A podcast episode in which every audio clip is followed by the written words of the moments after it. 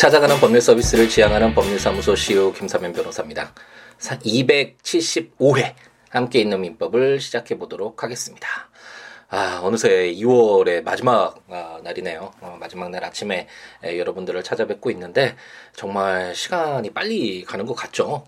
어, 벌써 함께 있는 민법도 275회 200번이 넘는 어, 그 시간 동안 여러분들을 찾아뵙다라는 것이 아, 정말 실감이 나지 않을 정도로 아, 이렇게 굉장히 긴 뭐 4년이 이미 지난 시간이긴 하지만 예전에는 어떻게 했나라는 기억이 좀 가물가물하기도 하고 아, 정말 시간이 빨리 예, 시간 지나가는 것 같습니다.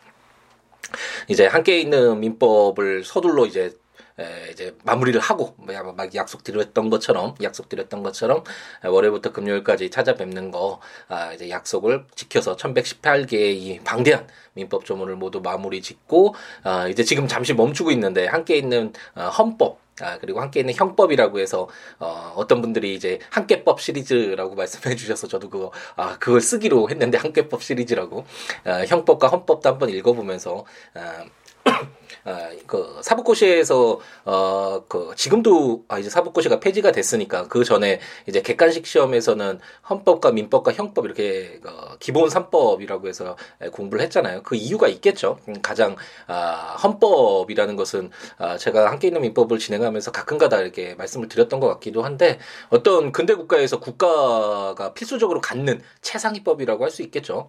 아 국민의 기본권 그 구성원들인 국민이 국가로부터 침해받지 않고 고유하게 가지고 있는 불가침의 권리라고 할 수 있는 아, 기본권과 아, 통치 구조를 어떻게 할 것인가. 뭐 입법기관으로서의 국회 대통령 행정부로서의 대통령 이런 어떤 법원이나 이런 상권 분립의 기초에서 헌법재판소나 이런 어떤 통치 기관들이 갖고 있는 권한이나 이런 어떤 통치 구조와 관련된 에, 내용들을 담고 있는 최상위법으로서의 헌법 어, 분명히 공부할 필요가 있고 있겠고 민법은 당연히 우리가 지금 공부하고 있듯이 사인들 간에 발생하는 음, 가장 중요한 아, 그 어떤 기준이 되는 아, 그런 법이잖아요. 그래서 민법은 사법의 기본법으로서 공부할 필요가 있고 아, 형법의 경우에는 이제 국가가 등장하죠. 짠하고 등장해서 어떤 제한된 범위를 정해놓고 그 제한된 어떤 선을 넘는 아, 행위가 있었을 때 이제 국가적 책임을 묻는 이제 공법이라고 하죠. 국가가 등장하면서 이런 공법의 기본법이라고 할 수 있는 형법. 그래서 이 세 개를 공부를 하는 게 이 구체적인 내용들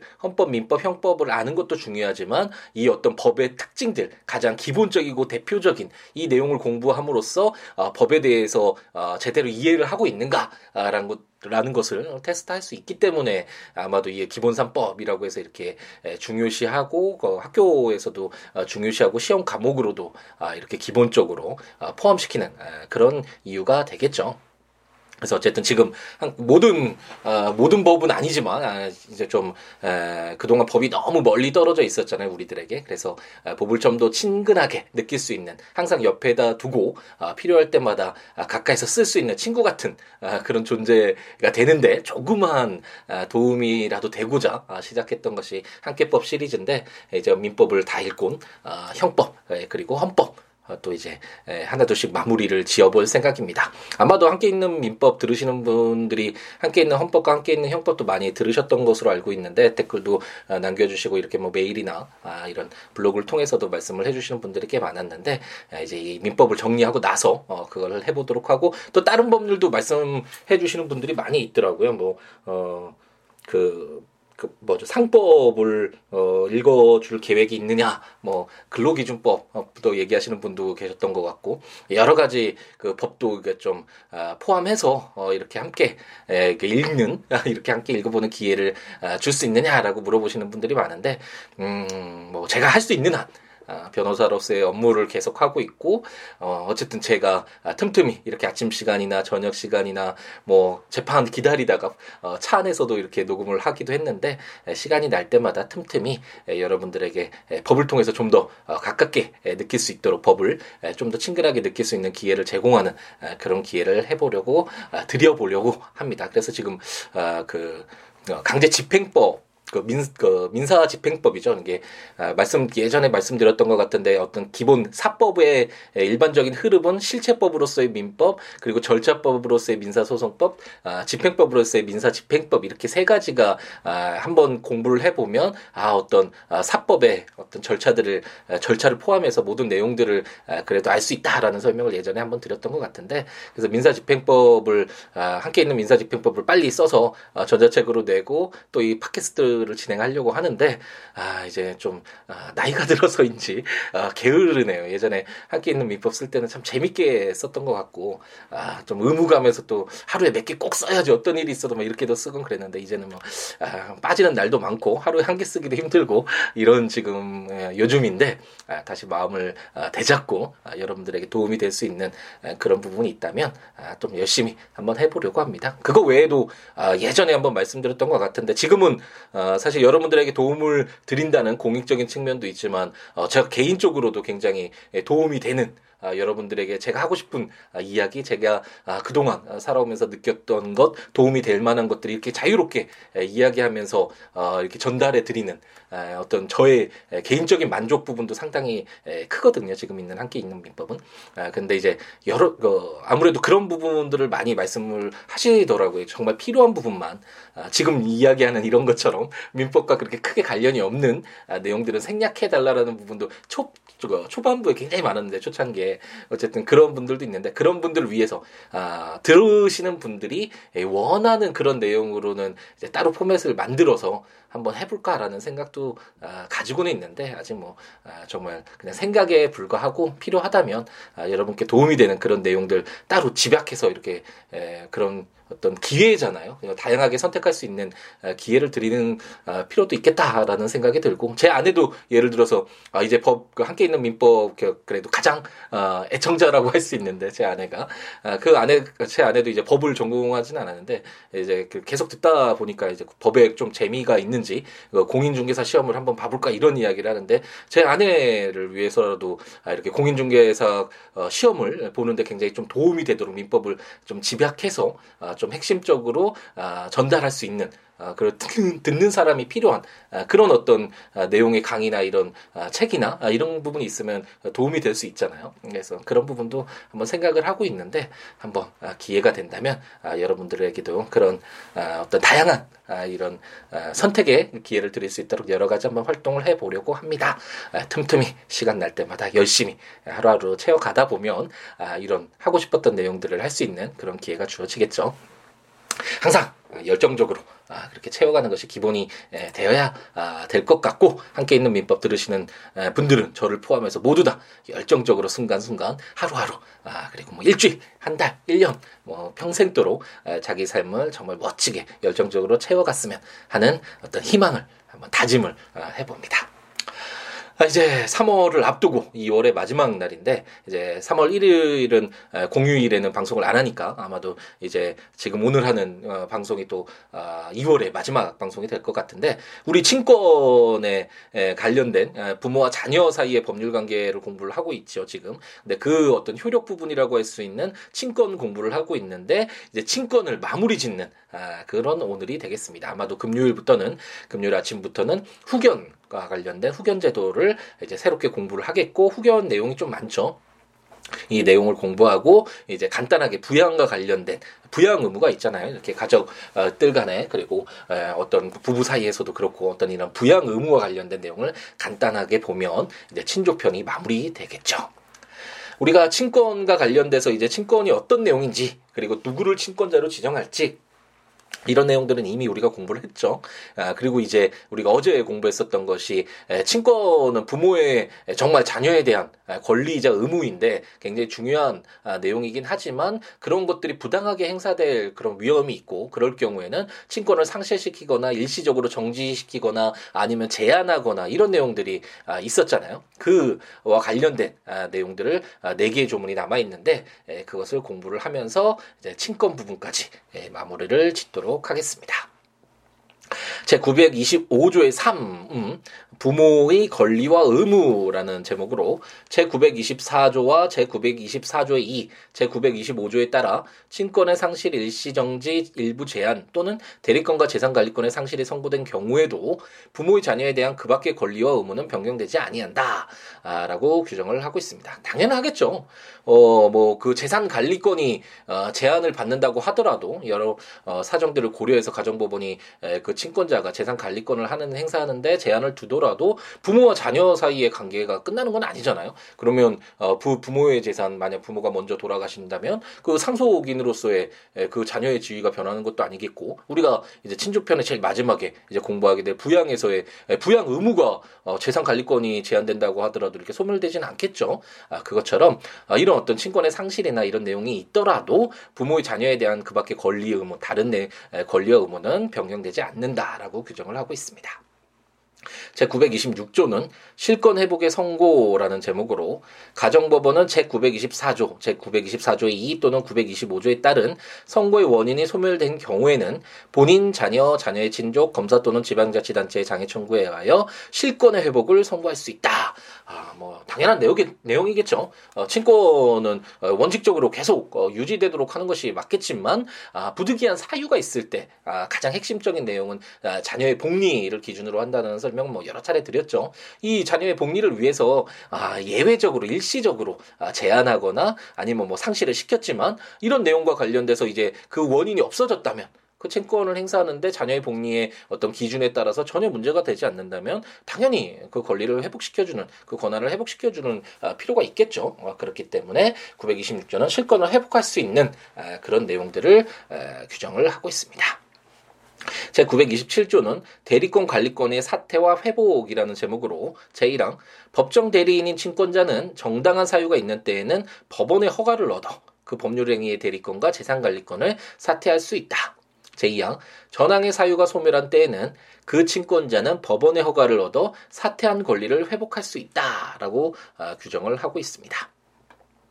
어, 그 친권과 같은 경우에는 물론 아, 미성년 그 자녀와 부모 사이에 자연적으로 발생하는 아, 성질을 띠고 있고 어, 뭐 권리이기도 하지만 그 권리이자 권한이기도 하지만 자녀를 보호한다는 의무적인 성격이 굉장히 강하잖아요. 그래서 친권은 원칙적으로 사퇴하거나 포기하는 것을 어, 인정하지 않죠. 어, 이건 자연 발생적인 에, 그런 어, 내용의 에, 권리이고 의무이기 때문에 하지만 이 재산 관리권과 아, 대리권 이런 내용들은 아, 사실상 그 사회적인 활동 활동으로서의 어떤 법률행위 측면이 있고 이런 내용들은 어, 그좀 제한시키거나 아니면 뭐 사퇴 어떤 여러 가지 사유들을 또 고려를 하겠죠. 어, 사퇴한다고 하더라도 어, 그것이 뭐그 어, 그 자녀에게 미성년자인 자녀에게 뭐 정말 엄청난 아, 뭐 피해를 입히기 때문에 자연 발생적인 어떤 이런 권리와 의무를 어, 포기시키는 뭐 이런 내용은 아니잖아요. 어떤 제한된 내용이라고 할 수 있으니까 아, 그렇기 때문에 아, 법원의 허가를 얻어서 또 정당한 사유가 있어야 되겠죠.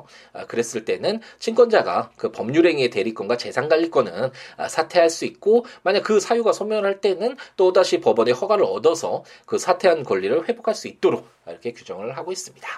내용 자체가 그렇게 어렵지는 않죠. 어, 사실 어, 이 그 함께 있는 민법을 하면서 제가 개인적으로 얻는 또 다른 사익이기도 한데 에, 공부를 하면서 이런 친족편이나 상속편은 잘 에, 공부를 많이 안 하거든요. 뭐 2차 때는 어, 거의 하지 않고 1차 때 이제 객관식 에, 공부할 때 이렇게 몇 가지만 공부를 하지 이렇게 자세하게 사실 보지는 않는데 함께 있는 민법 이렇게 진행하면서 어, 전자책 이제 쓰면서 어, 공부를 많이 하게 되고 또 쓸 때보다도 오히려 이렇게 에, 어떤 강의를 하고 다른 분들에게 에, 제가 가지고 있는 이 지식이나 아, 이런 내용 들을 전달하기 위해서는 훨씬 더 많은 이해가 있어야 되잖아요. 설명을 해준다라는 것은 어, 그 어떤 이해가 완벽하게 돼야지만 설명이 될 수 있는 부분이니까 그래서 이런 내용들을 어, 좀 많이 읽게 되고 어, 또 고민도 해보게 되고 생각을 해보게 돼서 저 개인적으로도 어, 친족편이 이제 어느 정도는 어, 머릿속에 좀 그려지는 예전에는 아, 좀 어, 뜨문뜨문 이렇게 아, 명확하게 그려지지 않았는 공부를 많이 하지 않았기 때문에 그런 내용인데 아, 어떤 개인적으로도 많은 아, 이렇게 도움이 되는 공부가 되는 아, 그런 내용이라는 설명을 아, 드릴 수 있을 것 같네요. 어쨌든 사익에도 도움이 된다. 아, 어떤 만족하고 있다. 뭐 이런 내용으로 가볍게 이해하시면 되겠고 이제 드디어 아, 친권의 마지막 아, 규정인데 조문이 굉장히 깁니다. 뭐 내용이 어렵진 않은데 한번 읽어보죠. 제927조의 2 친권의 상실 일시정지 또는 일부 제한과 친권자의 지정 등이라는 제목으로 제1항 제909조 제4항부터 제6항까지의 규정에 따라 단독 친권자가 된 부 또는 모, 양부모, 쌍방에게 다음 각호의 어느 하나에 해당하는 사유가 있는 경우에는 제909조의 2 제1항 및 제3항부터 제5항까지의 규정을 준용한다. 다만 제1호의 3, 제2호 및 제3호의 경우에 새로 정하여진 친권자 또는 미성년 후견인의 임무는 제한된 친권의 범위에 속하는 행위에 한정된다.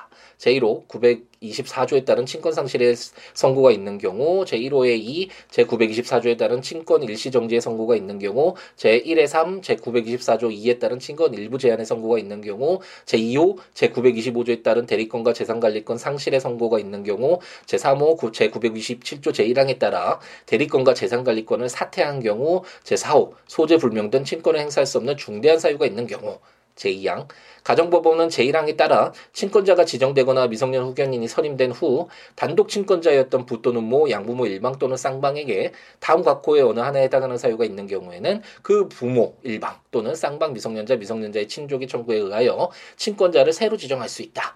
제1호 제926조에 따라 실권의 회복이 선고된 경우 제2호 제927조 제2항에 따라 사퇴한 권리를 회복한 경우 제3호 소재 불명이던 부 또는 모가 발견되는 등 친권을 행사할 수 있게 된 경우. 아 굉장히 길죠 이런 조문들은 제가 빨리 읽었는데 한번 조문들을 한번 살펴보시면서 어, 이렇게 한번 읽어보셔도 아, 되겠죠. 뭐 924조의 2에 따른 925조에 따른 뭐 이런 내용이 있어서 그렇지 아, 돌아가 보면 친권의 상실이 있거나 뭐 일시 정지가 있거나 이러면 어, 친권을 행사할 수 있는 자가 없게 되고 그러면 어, 친권이라는 것이 의무적인 측면 그 미성년자인 에, 자녀를 위한 측면이 에, 가장 핵심적인 내용이라고 말씀드렸죠. 그러면 어떤 공백이 있는 거잖아요. 그 친권을 통해서 어, 미성년자를 보호하려는 아, 그런 취지가 약간 공백이 있는 것이 되니까 아, 이런 어떤 친권 상실의 선고가 있거나 이런 내용이 있으면 이제 909조의 2 이게 바로 그 친권자 지정이었죠. 친권자였던 자가 그 친권을 행사할 수 없게 됐을 때 다른 아, 친권자를 지정한다는 그런 내용을 우리가 공부를 했었었는데 이 어떤 규정에 따라서 다른 친권자를 지정한다. 라는 것이 제1항이고 2항은 그 다른 친권자를 지정했는데 그 기존의 친권이 다시 회복되는 경우가 있잖아요. 우리가 오늘 공부했던 것처럼 어, 이렇게 회복되는 친권이 회복되는 경우가 있을 때는 그 친권이 두 개가 될 수 있잖아요. 아, 그렇기 때문에 이런 경우에는 아, 친권자를 또 다시 이제 새로 아, 지정할 수 있다라고 규정을 두고 있습니다. 가볍게 내용은 뭐 어려운 내용이 아니니까 가장 핵심적으로 친권과 관련돼서는 친권자가 누가 되는지 잠깐 이렇게 검토를 해보시고 친권의 효력 어떤 내용 내용인지 정말 부모와 자녀를 아, 친권이 없어지면 끊게 되는 그 정도의 내용인지 그것은 아니라는 것을 우리가 배웠죠. 이런 내용들 한번 살펴보시고 친권이 제한될 수도 있고 여러 가지 사유에 따라서 아 그리고 친권이 다시 회복되고 친권이 상실됐을 때나 이럴 때는 아 친권자를 새로 지정하게 된다. 이 정도로 가볍게 이해하고 넘어가시면 되겠습니다. 조문들 꽤 많았죠. 한번 읽어보시면서 국가법령정보센터의 인터넷에 치셔서 아, 이제 그 해당 조문들 살펴보시면서 어, 들으시면 좋겠고 제가 전자책으로 발간한 함께 있는 민법 친족편에 해당 조문과 설명들 참고하셔도 좋을 것 같고요. 어, 아직까지 좀 블로그가 어, 이 속도에 팟캐스트 속도에는 따라가지 못하고 있는데 제가 블로그에 해당 조문과 설명들 참고 올리고 있으니까 포스팅하고 있으니까 참고하시면서 siwoolaw.com siwo.com siwo.net 해 오셔서 참고하시면서 들으셔도 좋겠습니다. 그 외에 뭐 어떠한 내용이라도 좋으니까요.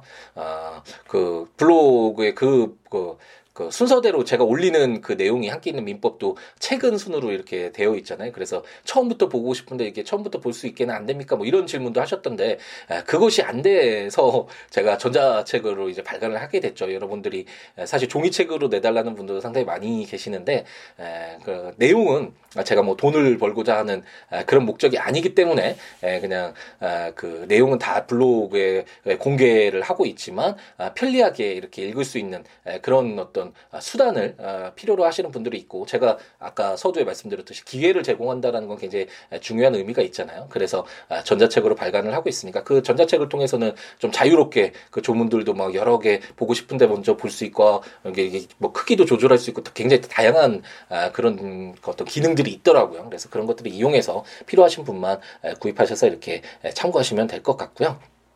그러니까 그, 그 전자책을 구입할 필요가 없다라고 생각하시는 분들은 아, 조금 불편하더라도 블로그의 그 내용들을 이제 찾아서 이렇게 들으시면 아, 되지 않을까라는 그런 생각을 해봅니다. 어쨌든 뭐 이런 어떤 제안들도 아, 좋으니까 어떤 내용이라도 좋으니까요. siwo.com, siwo.net 블로그나 siabooks.com 블로그나 026959-9970 전화나 siwo 골뱅이 gmail.com 메일이나 트위터나 페이스북에 siwo에 오셔서 여러 가지 이야기 나누면서 함께 했으면 하는 희망을 가져봅니다. 오늘 하루 행복 가득하게 예, 채우시고 아, 이제 3월 1일 3일절의 아, 어떤 의미도 한 번쯤은 아, 생각을 해보면서 그래도 공휴일이니까 또 휴식을 취하시고 이제 3월 2일 또 이제 새로 시작하는 3월에 후견 제도를 가지고 여러분들을 찾아뵙도록 하겠습니다. 오늘 하루도 행복 가득하게 채우시기 바랍니다. 감사합니다.